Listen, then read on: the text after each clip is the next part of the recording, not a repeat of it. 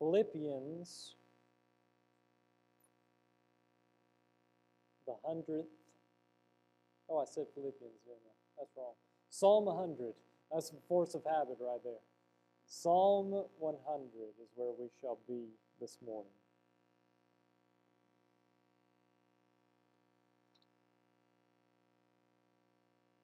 Psalm 100.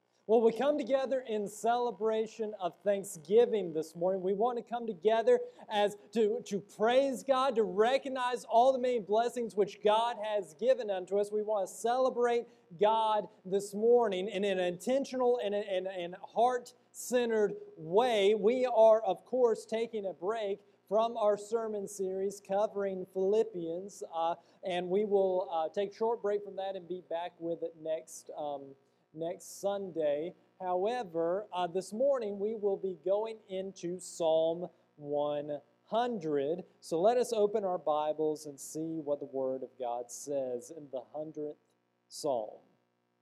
It says, Make a joyful noise to the Lord, all the earth. Serve the Lord with gladness. Come into his presence with singing. Know that the Lord, He is God. It is He who made us, and we are His. We are His people and the sheep of His pasture. Enter His gates with thanksgiving and His courts with praise. Give thanks to Him. Bless His name, for the Lord is good. His steadfast love endures forever, and His faithfulness to all generations. And praise God, Soli Deo Gloria, for the reading of His word today. Now, I love the holiday season. You will find that out very quickly about me. I love the holiday season. In fact, I would go so far as to say that the holiday season, that this time of year is one of my favorite times of year because in South Georgia, we suffer all year long. And then finally, we get a change in weather. It starts to cool down, not much, but we'll take what we can get. It cools down just a little bit. The leaves begin to change color. And before you know it, it is time to break out the sweaters and the hoodies. It's time to get the, bon- the fire pits ready because it's time to have a bonfire.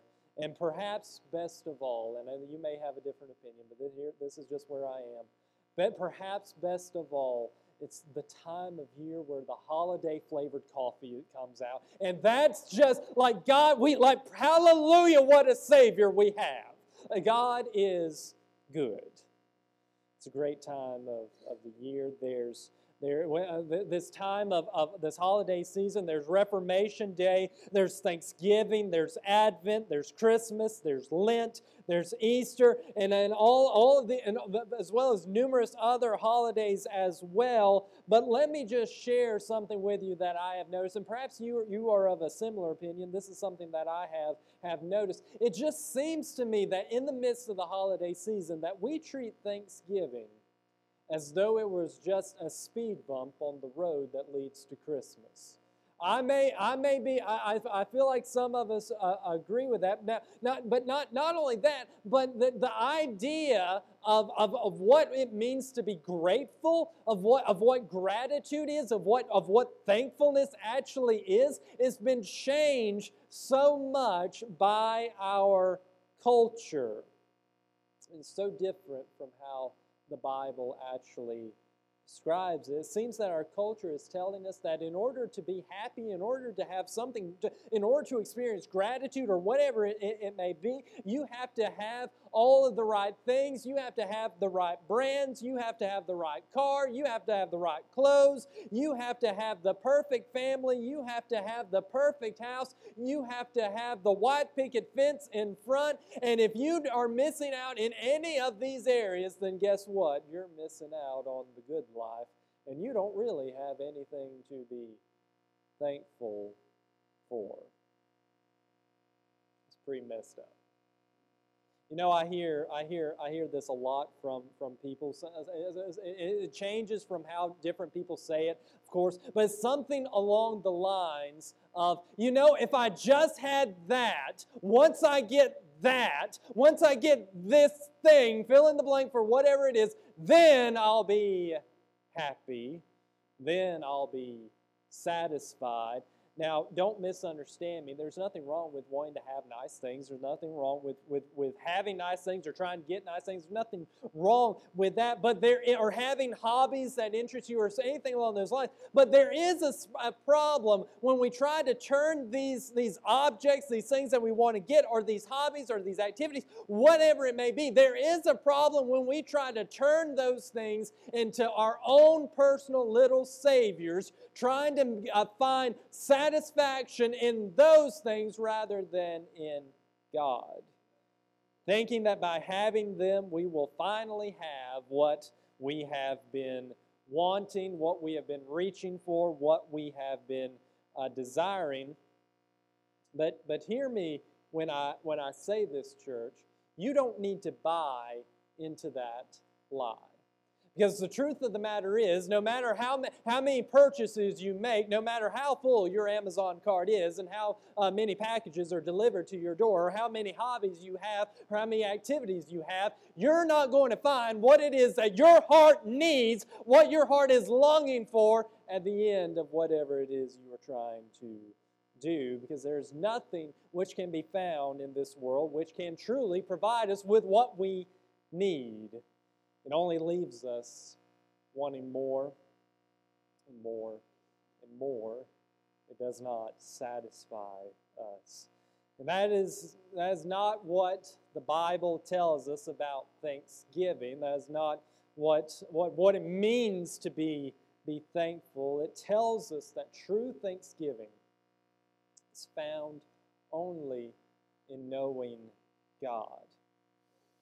I want to tell you a story um, before we go to unpacking our, our passage, uh, growing up, I loved the holiday season. When I was when I was very uh, when I was well, I'm already very young, but when I was younger, there was a um, uh, when we celebrated uh, uh the holiday season. I loved it because it meant I was going to be able to see relatives that I did not typically see, and we'd all gather together. Sometimes for Christmas Eve, it'd be at uh, at my, my great aunt's house. We gathered there around a long table, and then for Thanksgiving, it'd be at, be at our house. It, it, changed year to year. But the, my, but my point is, we would the family would all gather around these, these long tables. We'd enjoy a nice meal together. And uh, then after the meal was done, then my favorite part would take place. The older relatives would begin sharing stories with one another.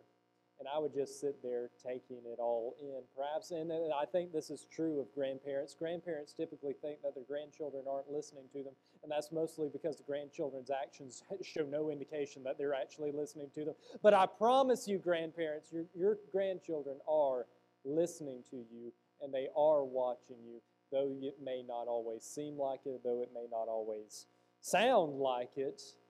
But I speak I'm living evidence of it. Grandchildren listen to the grandparents and want to hear those stories. So share your stories. But but that's what what what Thanksgiving was for for a long time. But then a few years passed away. A few years passed, and and all of a sudden there was an empty chair at this part of the table, another empty chair, another empty chair, another empty chair. As years went by and by and by, till finally there were more empty chairs than there were filled chairs, or at least it felt that way. And perhaps it, perhaps you have experienced something uh, similar. And as as you know, earlier this year, my family had to say goodbye to someone that was greatly, greatly loved. Now, I tell you all of this because even though I have lost much, I've lost many loved ones. I've had to say goodbye to many, many people, I still have an abundance to be thankful for simply because of God. And he scored, and I know that, that we have families who are going who have who've gone through medical situations. We have family who've who are going through financial situations. We have families who have lost loved ones. And I just want you to know, and I want I want you to understand this. Even though there are bad times, even though there are seasons of difficulty, whatever they may be, uh, family disputes, financial distress, medical calamity, what well, bereavement, whatever the case may be, we as Christians, we as God's chosen people, we as God's people, as sons and daughters of the Father in heaven, we still have reason to praise Him. We still have reason to thank Him, even in the midst of whatever it may that may whatever it may be that is currently going on. And let us look at what the 100th Psalm tells us. We'll start in verse 1. We'll go verse by verse through it. Verse 1 says, Make a joyful noise to the Lord, all the earth. Psalm 100 is without doubt one of the most popular and most cherished psalms in the whole of the Bible. It was sung in the temple when the thanksgiving offering was given. It was sung in the synagogues. It was sung by the early church. And even today, there are over 300 songs which have been written whose words are based off of Psalm 100.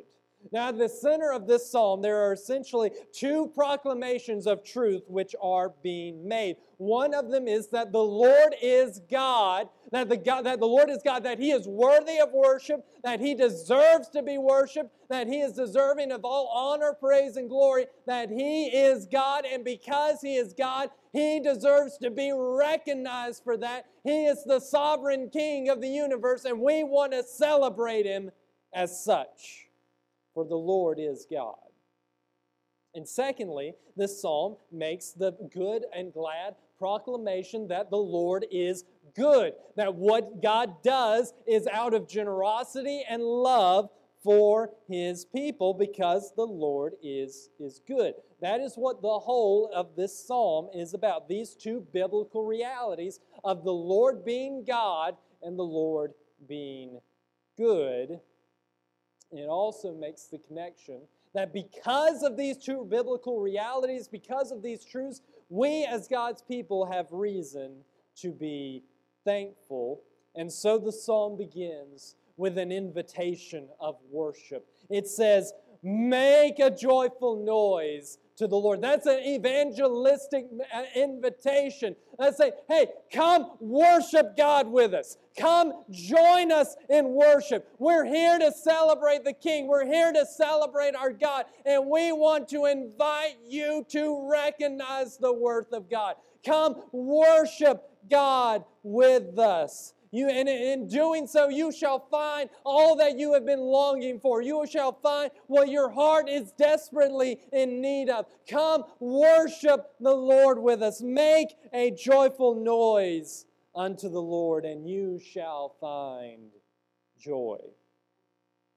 The psalm, right at its beginning, essentially encapsulates the entirety of what the Christian mission is. That we as a people of God gather together alongside of one another, wanting to encourage one another, wanting to serve one another, wanting to help one another, but all the while we look towards Christ. All the while we look toward the banner of salvation that we have in Christ and in Christ alone. And not only that, we don't just do it amongst ourselves, we go out and we say, Listen to the sound of salvation. There is a way of salvation, and it is in Christ. So we go out and we want to invite others to worship God and celebrate Him and be and know what true thanksgiving is as well. But that's not all. And I, lo- I love I love this this truth. This invitation is not just towards other people. This invitation extends, look at what it says, to the Lord all the earth that it extends to the earth, that extends to creation itself. From the highest mountain peak to the depths of the sea, everything is here to worship our God and King. Just consider all of the beauties of creation. God ha- could have created this world with no features whatsoever, could have created this world with no color whatsoever. But instead, what he has he done? He has created with a world that is filled with wonders that are absolutely breathtaking and with colors more so than we can even count. Have you ever gone by a tree and just taken a piece of bark off of the tree? When you look at it, you don't just see the color brown you see an infinite amount of different shades of the color brown. The same is true with other colors as well. God has blessed us with an incredible, incredible uh, uh, world. But why did He do it that way? Because creation is here to worship God. Listen to what the Bible tells us in Psalm 96, verses 11 and 12. It says, Let the heavens be glad and let the earth rejoice. Let the sea roar and all that fills it. Let the, let the field exult and everything in it. Then shall all the trees of the forest sing for joy. Isaiah chapter 55, verse 12. For you shall go out in joy and be led forth in peace. The mountains and the hills before you shall break forth into singing, and all the trees of the field shall clap their hands. Romans chapter 1, verse 20. For his, in, for his invisible attributes, namely his eternal power and divine nature, have been clearly perceived ever since the creation of the world in the things that has that have been made so they are without excuse so you see over and over and over again the bible makes the proclamation that all of creation is here to worship God.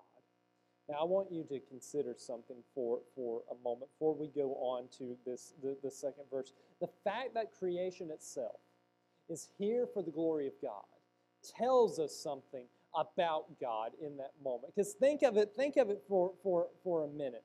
There, there are things, there are places on this earth, there are places of nature that are so absolutely breathtaking that we can't even possibly that we can't even fully describe everything that we see. I love going to the beach and looking out into the ocean and seeing that the ocean it just keeps going. It just goes on and on, and that is a beautiful, beautiful uh, sight. But did you know that over eighty percent of the ocean remains unexplored. We don't even know what's out there. We, we, we, we've mapped the world, but yet there's 80% of the ocean which remains a mystery to us. And don't even get me started on space. My goodness. Scientists have said that we, uh, that we might, we might, let me say that again, we might roughly know about 4% of what is in the universe. We don't know what's out there. That's incredible, incredible to think about. But when you have the realization, when you see that all of this is here for the glory of God, to point us to the worship of God, in the midst of that realization, uh, catch a momentary glimpse of how amazing our God truly is. Because if the mountains are here for worship, the seas are here for worship, if the sun which blazes and gives our planet warmth is here for worship, how much greater is God? That if He is the source of it all, how much greater must He be? And here comes the crazy part of it all. That is the God who laid down His life for us. Now, this God who is beyond the stars, who is beyond creation, who is beyond anything that we could ever think or imagine, that that is the God who laid down his life so that we could be raised to walk in the newness of life. He paid the penalty of my sins. He took my crimes. He took my shame. He took my sin so that I could worship God, so that we, just as verse 2 says, that we may serve the Lord with gladness. Come into his presence with singing. You know, I, I often hear people express uh, feelings of, of not wanting to live for God, of not wanting to live obediently to God, of not wanting to do what, what God's word says. They, they feel as though that if they were to follow God, that they would be giving up much of life. They would be missing out on, on life. And so they pursue other things in, instead. but I want to make I want to make something very clear here. When you are captured by the glory of God, those types of thoughts are put to death.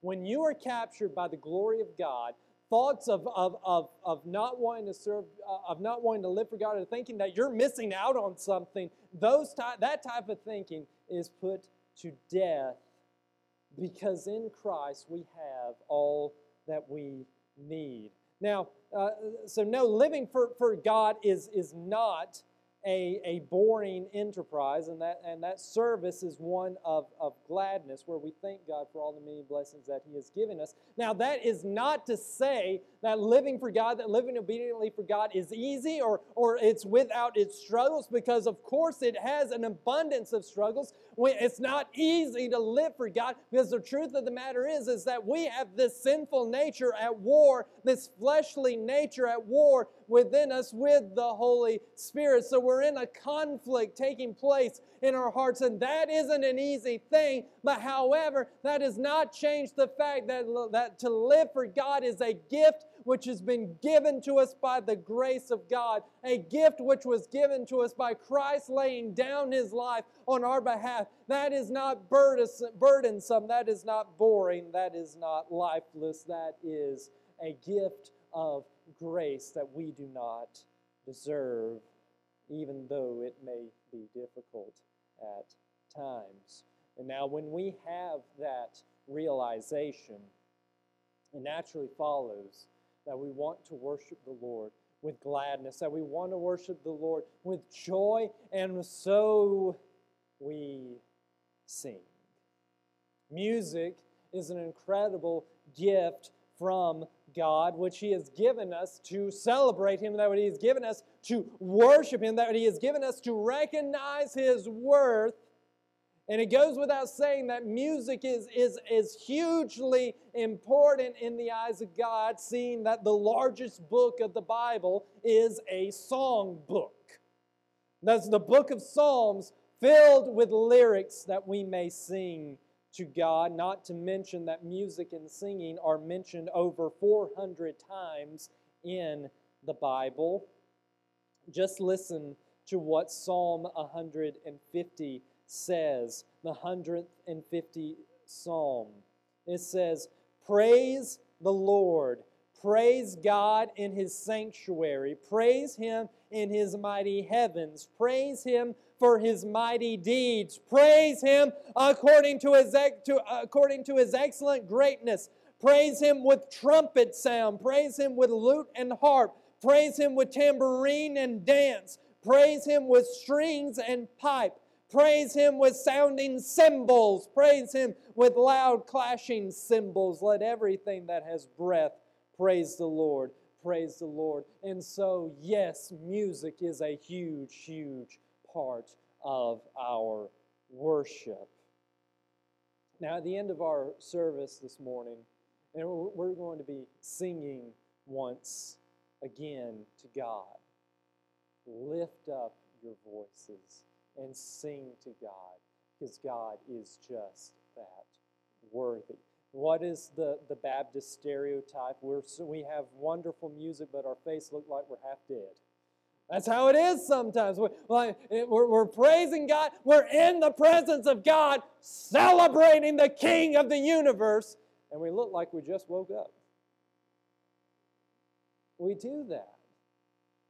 What is this duplicit nature of us? We're here to sing, we're here to celebrate God. So lift up your voices and worship our God and our King. Verse 3 Know that the Lord, He is God. It is He who made us, and we are His people. And the sheep of his pasture. Now, it's very important to recognize what is contained in this verse. We need to understand that our worship of God is not simply emotional, though there is a whole, uh, uh there is a great deal of emotion involved in our worship of God. It does not, our worship of God does not stop there. Our worship of God is also directly connected to a loving knowledge of God. We want to look at what the passage says. It commands us know that the Lord is God. Know him.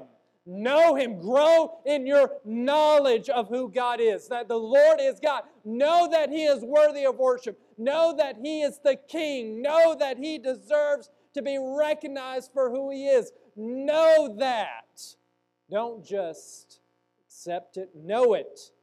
Grow in that knowledge. Grow in your knowledge of God. Go to your Bible, search the scripture, see how God has revealed himself to us.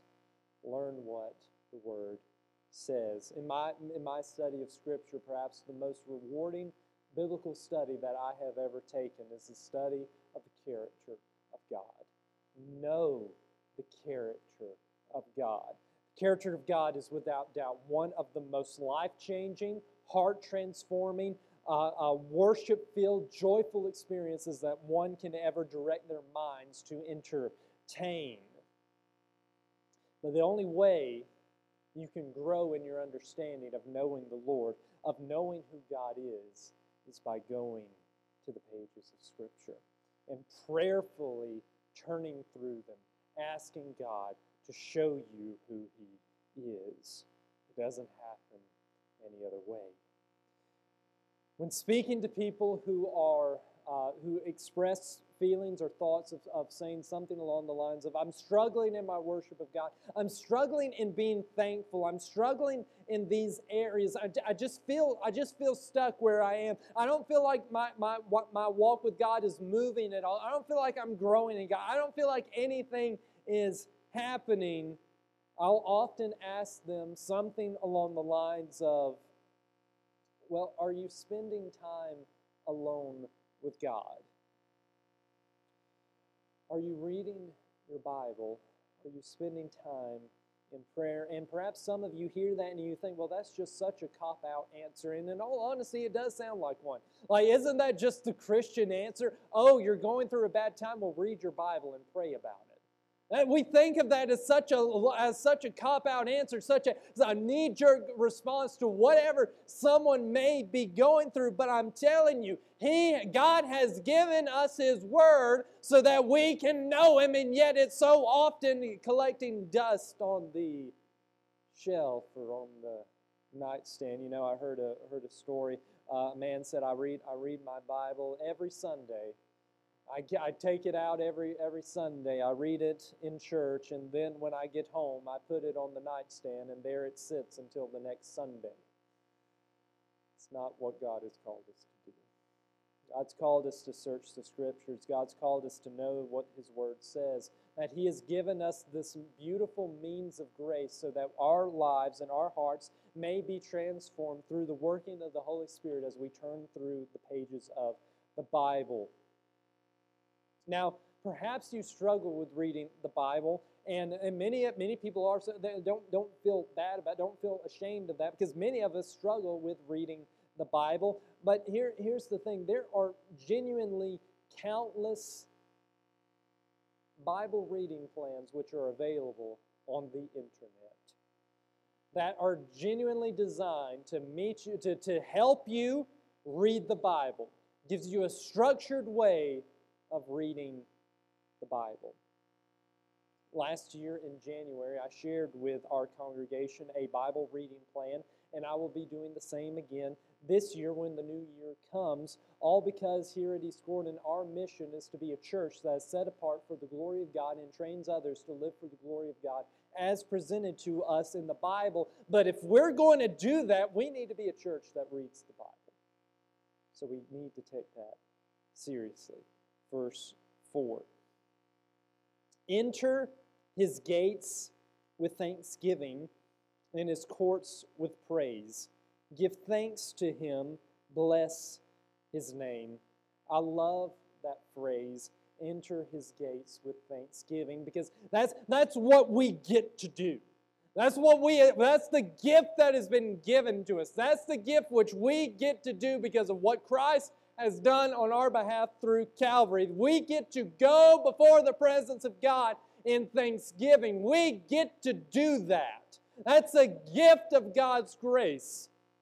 We get to draw near to the throne of grace. We get to draw near to the throne of God with all confidence, and in doing so, we get to offer to God thanksgiving upon praise upon praise upon praise. Not just, not just for the gift of salvation, but for all the many blessings which God has lavished upon us, blessing us with family, blessing us with, fam- uh, with, with, with friends, blessing us with a church body, and so much more. For we recognize that ultimately all the good and perfect gifts come down from above from the Father of heavenly lights, as the book of James tells us. You know, there's something that I do every year. I do this every, every Thanksgiving. I, I do this after after the meal has been had and after everything calms calms down. I will take a pen or, or a pencil or whatever and take some paper and I will just list out all the many things that I am uh, thankful for. And each year I am amazed by how much I really have to be thankful for. And at the end of the day, all of it is because of the goodness and loving kindness of God. Verse 5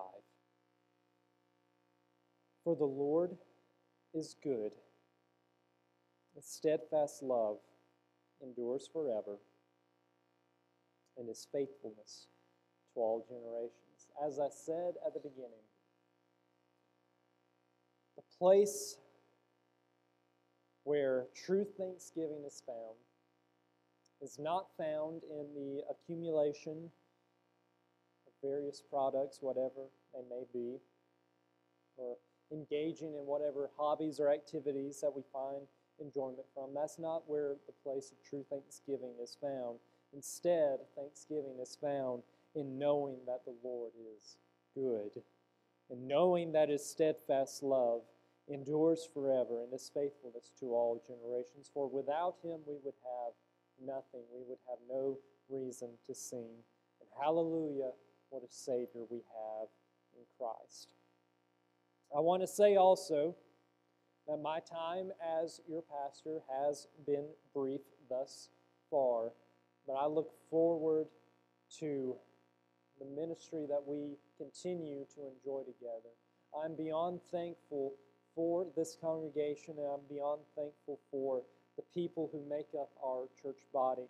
I had a friend visit us not too terribly long ago, and afterwards they said to me, You just have a church full of personalities, don't you? I'd say that's pretty an accurate description of us. There, like you see, there are some churches where people get lost in the crowd. None of you get lost in the crowd because your personalities won't allow it. I praise God for that. I praise God for our congregation, and I praise God for the future of the ministry which we shall enjoy with one another. And to God be the glory, is what we say. We will pray. We will have a time of invitation. Father, we pray for all we pray thanksgiving for all the many ways in which you have blessed us, God, because we don't deserve any of this. We don't deserve your goodness. We don't deserve your loving kindness. We don't deserve anything because our sinfulness is so dark, so vile, so ugly, so dark. There's nothing good in us. But out of your grace, you have given us love even still. You've given us something that we don't deserve. You've given us something beyond words to describe. So, Lord, it is our prayer that we sing praises to your name this morning. We want to celebrate you. We want to give you the honor that you are due because you are deserving of that. And we want to recognize that in all that we do, Lord. So, Lord, we pray that your Holy Spirit does work in each and every one of our hearts to see all of your many blessings, to sing of your amazing grace, to sing of your character, to sing of your love. And Lord, may these realities transform our lives and, may, and, and, and lead us to be who you have created us to be. All for your praise, your honor, and your glory. It's in the name of Christ that we pray. Amen.